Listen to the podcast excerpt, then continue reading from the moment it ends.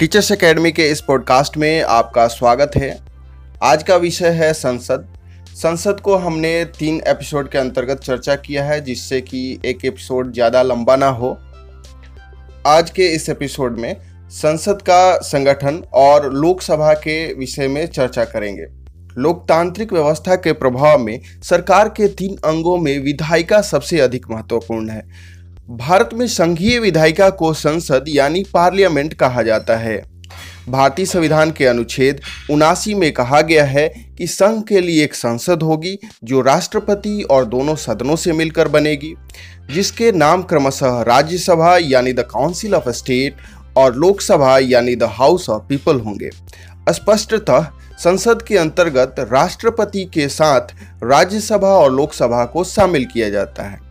भारतीय संघ की विधि निर्माण करने वाली संस्था ही संसद कहलाती है। भारतीय संविधान की अनुच्छेद उनासी द्वारा व्यवस्था की गई है कि भारतीय संघ के लिए एक संसद होगी, जो राष्ट्रपति तथा दोनों सदनों से मिलकर बनेगी, जिनका क्रमशः लोकसभा और राज्यसभा होगा। इस प्रकार भारतीय संविधान द्वारा ब्रिटिश सरकार की भांति राज्य के वैधानिक प्रधान को संसद का अंग माना जाता है। सन 1919 तथा 1935 के भारतीय शासन अधिनियमों के अंतर्गत संसद प्रभुत्वहीन द्विसदनात्मक व्यवस्थापिका सभा है। यह भारतीय जनता के प्रभुत्व संपन्न होने का प्रतीक है। जनता द्वारा निर्वाचित प्रतिनिधि इसके सदस्य होते हैं। इन सदस्यों के माध्यम से जनता देश के शासन में भाग लेती है। सार्वजनिक हित के लिए विधि निर्माण करना तथा कार्यपालिका को नियंत्रित करके जनता की सेवा में लगाए रखना संसद का ही उत्तरदायित्व है। इस प्रकार संसद लोकतंत्र की अभिव्यक्ति होने के साथ साथ सरकार को जनता की तथा जनता के लिए बनाए रखती है। राष्ट्रपति संसद का अभिन्न अंग है। यद्यपि राष्ट्रपति संसद के किसी भी सदन का सदस्य नहीं होता है, फिर भी उसे संसद का अधिवेशन बुलाने, स्थगित करने तथा लोकसभा को भंग करने का अधिकार है। स्पष्ट है कि भारतीय संसद द्विसदनात्मक है, जिसके दो सदन हैं, लोकसभा तथा राज्यसभा। इस प्रकार राष्ट्रपति लोकसभा तथा राज्यसभा तीनों का संयुक्त नाम है सदन। इस प्रकार राष्ट्रपति, लोकसभा तथा राज्यसभा तीनों का संयुक्त नाम संसद है। अतः लोकसभा और राज्यसभा का संगठन व संगठन की शक्तियों का विवेचन हम इस प्रकार कर सकते हैं। लोकसभा संसद का प्रथम और निम्न सदन है। इसे लोकप्रिय सदन भी कहा जाता है। इसके सदस्य जनता द्वारा प्रत्यक्ष रूप से निर्वाचित होते हैं, इसलिए इसे लोकप्रिय सदन भी कहा जाता है लोकसभा राज्यसभा से अधिक शक्तिशाली है। लोकसभा के गठन को हम निम्न भागों में बांटकर चर्चा करेंगे। पहला, सदस्य संख्या। जब संविधान की रचना हुई थी, उस समय मूल संविधान में लोकसभा की सदस्य संख्या 500 निश्चित की गई थी। सन 1974 के इकतीसवें संविधान संशोधन अधिनियम के द्वारा लोकसभा की अधिकतर सदस्य संख्या पाँच निश्चित कर दी गई थी। परंतु अब गोवा, दमन और दीव पुनर्गठन अधिनियम उन्नीस सौ सतासी द्वारा निश्चित किया गया कि अधिकतम 530 सदस्य राज्यों की निर्वाचित क्षेत्रों से व अधिकतम 20 सदस्य संघीय क्षेत्रों से निर्वाचित किए जा सकेंगे एवं दो सदस्य मनोनीत हो सकते हैं। इस प्रकार लोकसभा का अधिकतम सदस्य संख्या है पाँच सौ बावन। वर्तमान में इसकी सदस्य संख्या 545 है, जिनमें से 530 सदस्य राज्यों के निर्वाचन क्षेत्रों से, तेरह सदस्य संघीय क्षेत्रों से, एवं दो सदस्य आंग्ल भारतीय वर्ग के राष्ट्रपति द्वारा मनोनीत होंगे। भारतीय संविधान के अनुच्छेद बेरासी में यह व्यवस्था की गई है कि प्रत्येक 10 वर्ष पश्चात होने वाली जनगणना के बाद परिसीमन आयोग संसद के निर्देशानुसार लोकसभा में राज्य व संघीय क्षेत्रों के प्रतिनिधियों की संख्या में आवश्यकता अनुसार परिवर्तन करेगा। दूसरा, लोकसभा के सदस्यों का निर्वाचन। लोकसभा के सदस्यों का निर्वाचन प्रत्यक्ष निर्वाचन प्रणाली द्वारा व्यस्क मताधिकार के आधार पर होता है। 18 वर्ष की आयु का प्रत्येक भारतीय नागरिक लोकसभा के सदस्यों के निर्वाचन में अपने मत का उपयोग कर सकता है। देश को उतने ही निर्वाचन क्षेत्रों में विभाजित किया जा सकता है, जितने की लोकसभा के लिए सदस्य निर्वाचित किए जाने हैं। प्रत्येक निर्वाचन क्षेत्र में केवल एक सदस्य चुना जाता है। इन्हें एकल सदस्यीय निर्वाचन क्षेत्र कहा जाता है। इन निर्वाचन क्षेत्रों का निर्धारण इस प्रकार किया जाता है कि लोकसभा का एक सदस्य निश्चित जनसंख्या का प्रतिनिधित्व करे। निर्वाचन व्यवस्था हेतु निर्वाचन आयोग का गठन किया गया है, जिसमें मुख्य निर्वाचन आयुक्त की नियुक्ति राष्ट्रपति द्वारा की जाती है। भारत के चुनाव आयोग से यह अपेक्षा की जाती है कि वह निष्पक्षता और ईमानदारी से अपना कार्य करेगा। तीसरा, मतदाताओं की योग्यताएँ। लोकसभा के निर्वाचन में उन समस्त व्यक्तियों को मतदान का अधिकार है जो निम्न योग्यताओं को पूर्ण करते हैं। जो भारत का नागरिक हो जिन्होंने कम से कम 18 वर्ष की आयु पूरी कर ली हो, जिनके नाम उनके निर्वाचन क्षेत्र की मतदाता सूची में अंकित हो, जो पागल, दिवालिया अथवा कोढ़ी न हो, जिन्हें संसद के किसी कानून द्वारा, किसी अपराध के कारण मताधिकार से वंचित न किया गया हो। निर्वाचन आयोग द्वारा सन उन्नीस सौ छियानबे में लोकसभा चुनाव के लिए फ़ोटो पहचान पत्र मतदाता के पास होना अनिवार्य कर दिया गया था। चौथा, सदस्यों की योग्यताएँ। लोकसभा की सदस्यता के लिए, उम्मीदवार के लिए संविधान के अनुच्छेद 102 के द्वारा निर्धारित योग्यताएँ हैं।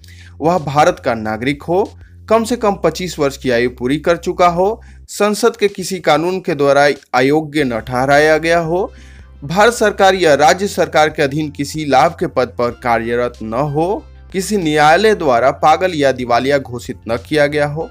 पांचवा, कार्यकाल। संविधान के अनुच्छेद तिरासी दो की व्यवस्था के अनुसार लोकसभा का कार्यकाल प्रथम बैठक की तिथि से पाँच वर्ष निर्धारित किया गया है। यह अवधि पूर्ण होते ही लोकसभा भंग हो जाती है। परंतु पाँच वर्ष के पूर्व भी प्रधानमंत्री के परामर्श पर राष्ट्रपति द्वारा लोकसभा को भंग किया जा सकता है। आपातकाल में लोकसभा का कार्यकाल एक बार में एक वर्ष तक बढ़ाया जा सकता है। छठा, वेतन, भत्ते तथा पेंशन। 2010 में संसद द्वारा संसद सदस्यों के लिए वेतन भत्ता तथा पेंशन भत्ता संशोधन अधिनियम पारित किया गया इस अधिनियम के अंतर्गत वर्तमान में दोनों सदनों में प्रत्येक सदस्य को पचास हज़ार रुपये मासिक वेतन, पैंतालीस हज़ार रुपये मासिक निर्वाचन क्षेत्र भत्ता तथा पैंतालीस हज़ार रुपये कर्जालय खर्च प्राप्त होते हैं। प्रत्येक संसद को अधिवेशन में भाग लेने, समितियों आदि की बैठकों में भाग लेने तथा अन्य ऐसे ही कार्यों के लिए दो हज़ार रुपये प्रतिदिन के हिसाब से भत्ता प्राप्त होता है। इसके अलावा प्रत्येक सांसद को निशुल्क निवास, टेलीफोन, प्रथम श्रेणी में रेल यात्रा, बिजली, पानी व चिकित्सा की सुविधा तथा हवाई यात्रा की सुविधाएँ प्रदान की जाती है। संशोधन के पश्चात पूर्व सांसदों को बीस हज़ार रुपये प्रति माह कम से कम पेंशन प्राप्त होता है। सातवां पदाधिकारी।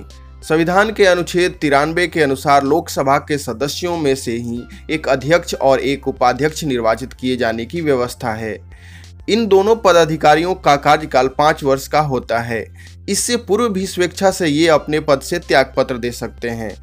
इसके अतिरिक्त उन्हें चौदह दिन के पूर्व सूचना पर लोकसभा के तत्कालीन सदस्यों के बहुमत से पारित संकल्प द्वारा पद से हटाया जा सकता है। लोकसभा के अध्यक्ष को वर्तमान में एक लाख पच्चीस हज़ार रुपये मासिक वेतन मिलता है। इसके अतिरिक्त अन्य सुविधाओं में निशुल्क आवास आदि सुविधाएँ भी प्राप्त हैं। अध्यक्ष की अनुपस्थिति पर उपाध्यक्ष सदन की अध्यक्षता करता है। लोकसभा का अध्यक्ष सदन की विश्वास पर्यंत ही अपने पद पर बना रह सकता है, परंतु अविश्वास की स्थिति में एक विशेष प्रक्रिया द्वारा लोकसभा के तत्कालीन सदस्यों के बहुमत से उसको पद से हटाया जा सकता है या वह स्वयं त्याग पत्र दे दे। आठवां, लोकसभा अध्यक्ष की शक्तियाँ एवं कर्तव्य। संसदीय कार्य संचालन नियम 1950 में लोकसभा अध्यक्ष की शक्तियाँ एवं कार्यों का वर्णन मिलता है। लोकसभा अध्यक्ष के प्रमुख कार्य निम्न है।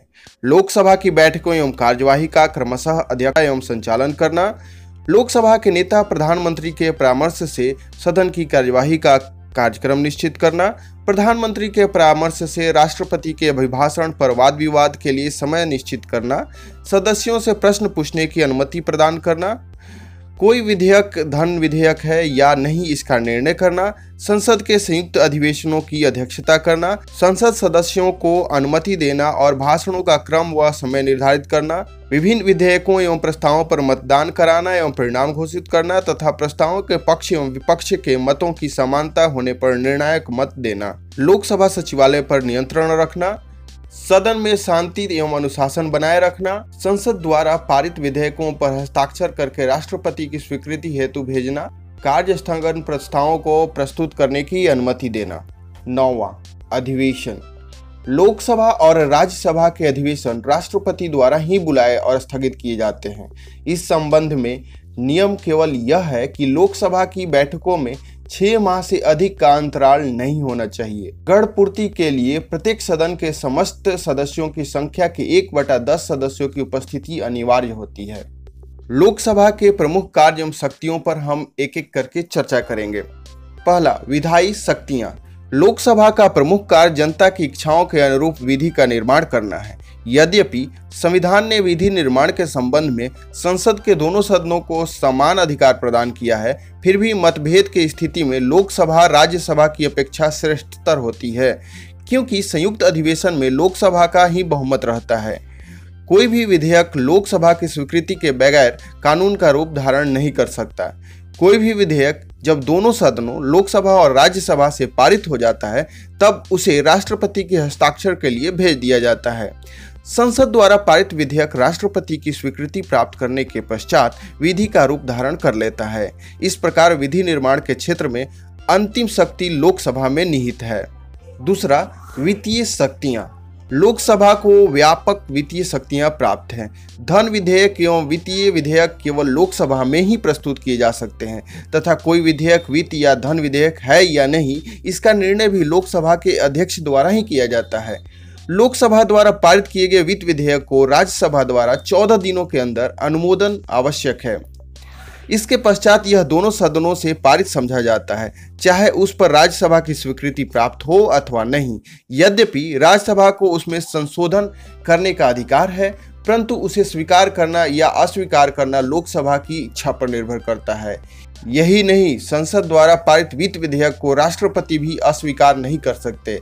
उन्हें अपनी स्वीकृति देनी होती है। इसके अतिरिक्त वार्षिक बजट और अनुदान संबंधी मांगे भी लोकसभा के समक्ष रखी जाती है।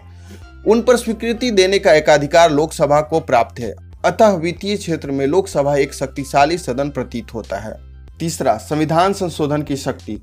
संविधान में संशोधन के संबंध में लोकसभा और राज्यसभा दोनों को समान अधिकार प्राप्त है। संविधान संशोधन से संबंधित विधेयक संसद के किसी भी सदन में प्रस्तुत किया जा सकता है। प्रस्ताव पारित होने के लिए आवश्यक है कि उसे संसद के दोनों सदनों द्वारा अलग अलग अपने कुल बहुमत तथा उपस्थिति एवं मतदान में भाग लेने वाले सदस्यों के दो तिहाई बहुमत से पारित किए जाए। असहमति होने पर प्रस्ताव अस्वीकार समझा जाता है। चौथा, कार्यपालिका से संबंधित शक्तियाँ। कार्यपालिका को नियंत्रित करने के क्षेत्र में लोकसभा को व्यापक शक्तियाँ प्राप्त है। मंत्रिपरिषद लोकसभा के प्रति ही सामूहिक रूप से उत्तरदायी होता है। मंत्रिपरिषद के विरुद्ध अविश्वास प्रस्ताव, कटौती प्रस्ताव, काम रोको प्रस्ताव, निंदा प्रस्ताव एवं अन्य प्रस्तावों के माध्यम से भी लोकसभा के सदस्य मंत्रियों को नियंत्रित करते हैं। न्यायिक शक्तियाँ। राष्ट्रपति पर महाभियोग का प्रस्ताव संसद के दोनों सदनों में से किसी एक सदन से प्रस्तावित किया जा सकता है। दूसरा सदन उसकी जाँच करता है। उपराष्ट्रपति को पदच्युत करने संबंधी प्रस्ताव राज्यसभा द्वारा पारित होने पर लोकसभा द्वारा उसके अनुमोदन आवश्यक है। इसके अतिरिक्त सर्वोच्च और उच्च न्यायालयों के न्यायाधीशों को पदच्युत करने संबंधी प्रस्ताव लोकसभा और राज्यसभा द्वारा पृथक पृथक रूप से तथा स्पष्ट बहुमत एवं उपस्थित सदस्यों के दो तिहाई बहुमत से पारित करके प्रतिवेदन करने पर राष्ट्रपति न्यायाधीशों को पदच्युत कर सकता है। छठा अन्य शक्तियाँ। लोकसभा निर्वाचक मंडल के रूप में भी कार्य करती है। संसद के दोनों सदनों के सदस्य तथा राज्य विधानसभाओं के सदस्य मिलकर राष्ट्रपति तथा उपराष्ट्रपति को निर्वाचित करते हैं। लोकसभा को अपने अध्यक्ष और उपाध्यक्ष निर्वाचित एवं पदच्युत करने का अधिकार प्राप्त है। विभिन्न संकटकालीन घोषणाओं को जारी करने एवं रखने के लिए संसद की स्वीकृति आवश्यक है। यदि राष्ट्रपति सर्व क्षमा देना चाहता है तो उसकी स्वीकृति संसद से लेना आवश्यक है। इन सारे विषयों पर चर्चा करने के उपरांत निष्कर्ष यह है कि लोकसभा भारतीय संसद का प्रमुख एवं प्रधान लोकप्रिय सदन है। वह भारतीय जनता का प्रतिनिधि सदन है और जनता के हितों का संरक्षक है। राज्यसभा की तुलना में लोकसभा अधिक शक्तिशाली है। देश के वित्त सभा पर लोकसभा का एकाधिकार है। मंत्रिपरिषद लोकसभा के प्रति उत्तरदायी होते हैं। यह संपूर्ण शासन तंत्र की केंद्रीय धुरी है। व्यवहार में लोकसभा ही भारतीय संसद है। प्रधानमंत्री लोकसभा में बहुमत दल का नेता होता है। इस प्रकार लोकसभा जनता का प्रतिनिधि सदन होने के कारण संसद का महत्वपूर्ण एवं प्रभावशाली अंग है।